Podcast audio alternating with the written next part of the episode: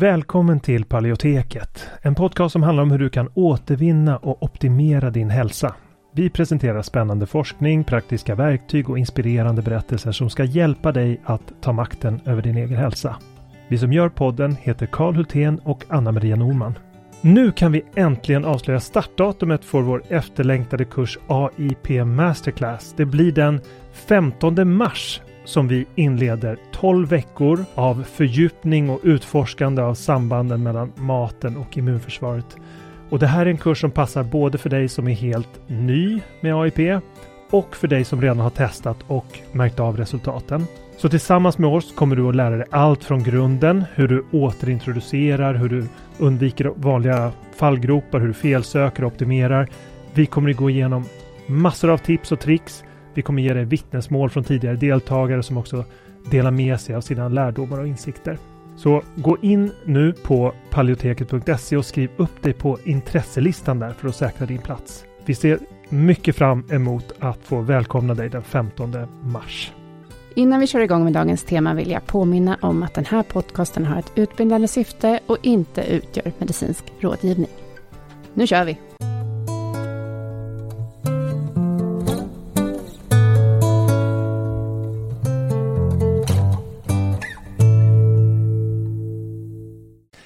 Vad kan vi lära oss av våra förfäders benknotor? Välkommen till dagens avsnitt där vi utforskar några fascinerande och ofta bortglömda sätt att få insikter i sambanden mellan kostvanor och långsiktig hälsa. Och det här eh, temat tog sin början i att jag i vanlig ordning tittade på SVT och kände ett behov av att komplettera det de säger. Det var ett avsnitt som heter Vetenskapens värld Maten som förändrade världen som publicerades den 21 januari i år, 2024. Och det programmet är mycket sevärt och eh, det bekräftar till stor del den bild som vi länge förmedlat, nämligen att övergången till en jordbrukskost med spannmål och baljväxter var en katastrof för människors hälsa när det inträffade. Och det är ett intressant avsnitt där europeiska forskare berättar om de senaste decenniernas rön. Så därför tänkte jag att vi skulle prata lite om det idag. Och den stora skatten här som programmet kretsar mycket kring, det är en upptäckt i Turkiet där forskare har fått enastående bra tillgång till forskningsmaterial i form av döda begravda. Under yngre stenåldern så begravde man sina döda i den regionen under golvet i princip i sina hus. Och mellan 1960 och 2017 så har eh, de här kvarlevorna grävts ut och man har samlat information om 830 personer, vilket är en betydande mängd som ger väldigt säkra resultat och möjlighet att dra slutsatser. Och vad de här skeletten visar tecken på, det är att hälsan försämrades drastiskt på grund av den nya jordbrukskosten. Kostens brist på variation ledde till bristsjukdomar, det fanns tecken på anemi och blodbrist, vilket till och med påverkade de här människornas kranier och de uppvisade alltså hål i kranierna på grund av den eh, näringsfattiga jordbrukskosten. Och eh, det fanns också en överraskning hos antropologerna. De var överraskade över det här, men de konstaterade att det måste berott på att kosten var för citat rik på kolhydrater och för fattig på protein samt brist på vitaminer och spårämnen hos de första jordbrukarna. Och de eh, forskarna visade då upp två jämföra nyckelben, ett från en jägarsamlare och ett från en av de nya jordbrukarna som då delade eh, samma ursprung, samma eh, etnicitet i viss mån. Men det var helt olika tjocklek på de benen och de visade då att i och med att man kan avläsa muskulaturen från ett ben så kan man också se att eh, jägarsamlarna var starka och muskulösa medan jordbrukarna hade väldigt låg muskelmassa och väldigt svaga ben då. De var också 10 15 cm kortare jämfört med jägarsamlarna. Sen när det kommer till tandhälsan så visar ju tänderna visar ju hur hälsosamma vi är och det är därför hästhandlare i gamla tider brukade kolla i hästarnas munnar för att se eh, ja, hur bra hälsa de hade och hur långt de hade kvar att leva och sådär.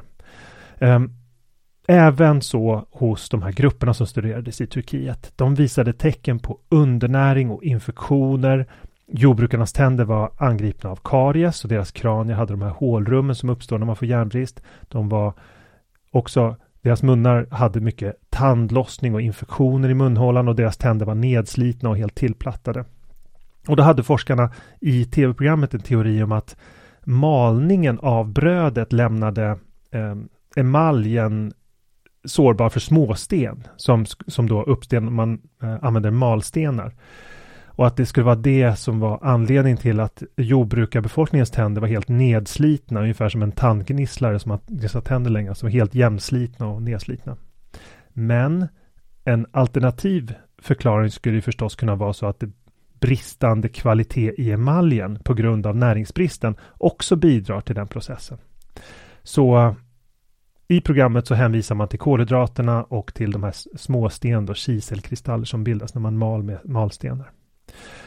Och I programmet tar man också upp genetiska anpassningar till den nya kosten.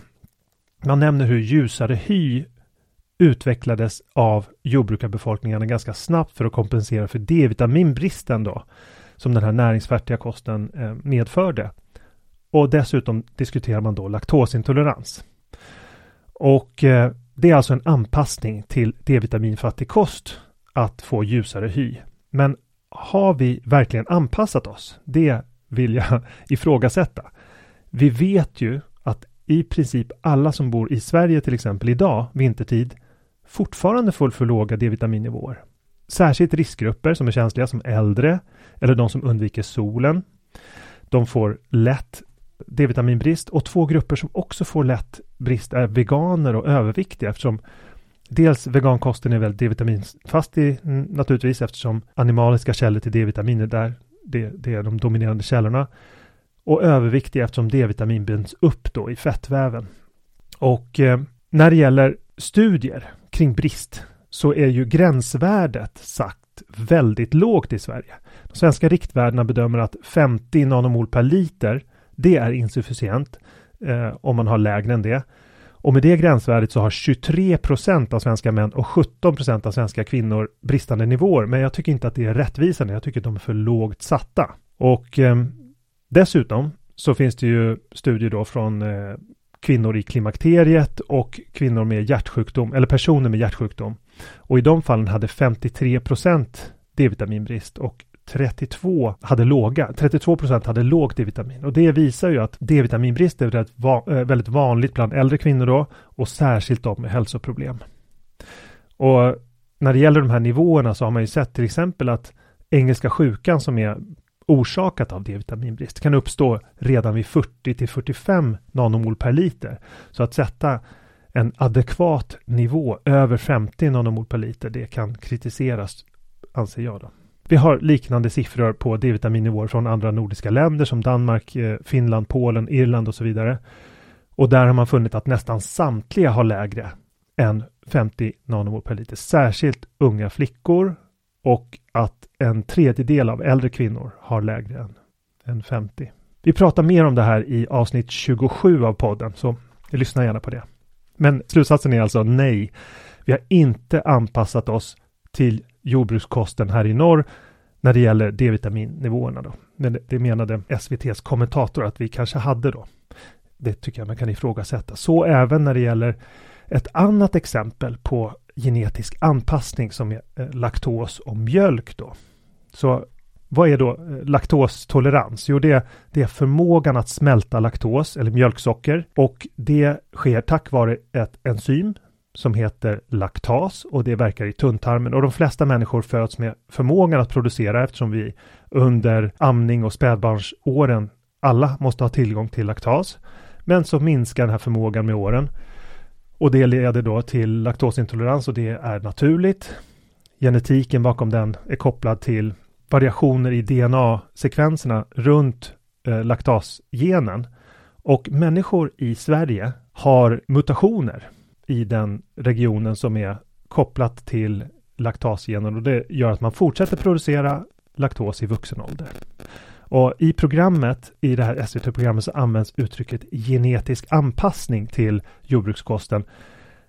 Men att kalla mutationer som tillåter laktasproduktion för en genetisk anpassning, det tycker jag är missvisande. Den mutationen tog också i sig 2-3 tusen år att etableras i befolkningen enligt programmet. Då. Men om vi ska ta ett exempel på vad en verklig genetisk anpassning, för jag menar att människan inte är genetiskt anpassad till att dricka mjölk i vuxen ålder bara för att vi har en mutation som gör att vår laktasproduktion fortsätter, utan en verklig genetisk anpassning tycker jag vi skulle kunna ta ett exempel från djurriket. För exempelvis råttor och andra gnagare, de har ett enzym som heter fytas i sin mage, som vi inte har. Och fytas, det bryter ner fytinsyra. Och det visar att gnagare, de har ätit spannmål och andra växter under väldigt lång tid. Så lång tid att de har ett särskilt enzym i sin mage för att bryta ner det här antinäringsämnet fytinsyra. Det är genetisk anpassning. Det är att utveckla ett nytt system, ett nytt enzym för att ta hand om vissa typer av antinutrienter. Och den här anpassningen kanske människor också får om vi fortsätter att äta bröd i, i 100 eller 200 000 år. Det skulle vara en genetisk anpassning. Vi är alltså inte genetiskt anpassade till att äta spannmål. Vi är inte genetiskt anpassade till att dricka mjölk som SVT hävdar. Eh, det är inte genetiska anpassningar, det är nödlösningar skulle jag kalla det. Och eh, det är sämre för kroppen att äta. Ju mer spannmål du äter, desto sämre är det för kroppen eftersom spannmål har så låg kvalitet. Och det är därför det, det, det, kommer att vara omöjligt att anpassa sig oavsett hur långt människans gener tar sig för att tackla det här problemet eftersom spannmål i sig är ett så lågkvalitativt livsmedel. Det har för lite näring, för mycket antinutrienter. Mjölken den är mer näringsrik men den är också en vanlig orsak till inflammation och allergier och andra kroniska symptom. Så vad kan vi dra då för avslutande lärdomar av det här programmets eh, rön och de senaste årens upptäckter inom arkeologin? Jo, först och främst att våra kroppar i viss grad har anpassat sig till den nya kost som jordbruket introducerade, men att det inte nödvändigtvis betyder att den är optimal för hälsa. Det framgår att ju friskare en person är, desto mer generellt kan man tolerera av en eh, spannmåls och baljväxtrik kost. Men om du har symptom då är det bra att överväga och exkludera spannmål ur kosten. Vi ser generellt sett färre symptom visserligen av glutenfria spannmål. Om man har en eh, bra hälsa så kan man kanske börja i den ändan då. Med ris, havre och majs exempelvis och, och testa och eh, inkludera i sin kost. Men även om det är så att man tolererar dem så innebär det alltid en viss belastning för kroppen. Så även om man har genetiskt sett anpassat dig till, till någon, i någon mån till den här nya mindre optimala kosten så kan spannmål och baljväxter alltid potentiellt försämra vår hälsa. Och som hälso och kostexpert som har fått följa människors hälsa på nära håll så är det tydligt för mig i alla fall att den här nya kosten varierar oerhört i hur den påverkar människor. Det är stor individuell variation i hur vi reagerar på de här jordbrukslivsmedlen. Och framförallt så ser vi att behovet av en jägar-samlarkost ökar med åldern för att man ska undvika tecken på ohälsa. Att toleransen för jordbrukskosten minskar alltså med åren. Och sammanfattningsvis så tycker jag det är viktigt att påminna om hur viktigt det är att lyssna på din egen kropp och de reaktioner som du känner av de livsmedel du äter och vara medveten om farorna med den neolitiska jordbrukskosten. För att det är viktigt att komma ihåg att en kost som funkar bra för en person kanske inte är lämplig för en annan. Och det handlar om att hitta den balansen. Vilken mängd ungefär tolererar din kropp och din hälsa? Tack så mycket för att du har lyssnat på det här programmet och på återhörande. Tack så mycket för att du har lyssnat på det här avsnittet av Paleoteket. Vi hoppas att det har varit till nytta för dig. Om du vill få hjälp att uppnå dina hälsomål står vi redo att hjälpa dig. Vårt medlemskap Hälsodetektiverna är en gemenskap online där du träffar likasinnade, får hälsoinspiration hela året och kan ställa frågor direkt till oss på våra medlemsseminarier. Nu under våren startar också två onlinekurser. AIP Masterclass är kursen för dig som vill lära dig allt du behöver veta om kostupplägget AIP, autoimmunprotokoll samtidigt som du blir guidad genom en stegvis process med både läkningsfas, utvärdering och återintroduktioner. Sen har vi kursen Maghälsa på djupet som riktar sig till dig med IBS och misstänkt eller konstaterad SIBO. Vi fokuserar helt på vad du kan göra med kost, livsstil och strategiskt utvalda kosttillskott. För dig som föredrar att läsa finns också våra fyra böcker. Besök paleoteket.se för att veta mer och glöm inte att prenumerera på vårt nyhetsbrev. Du hittar länkar i beskrivningen till podcastavsnittet.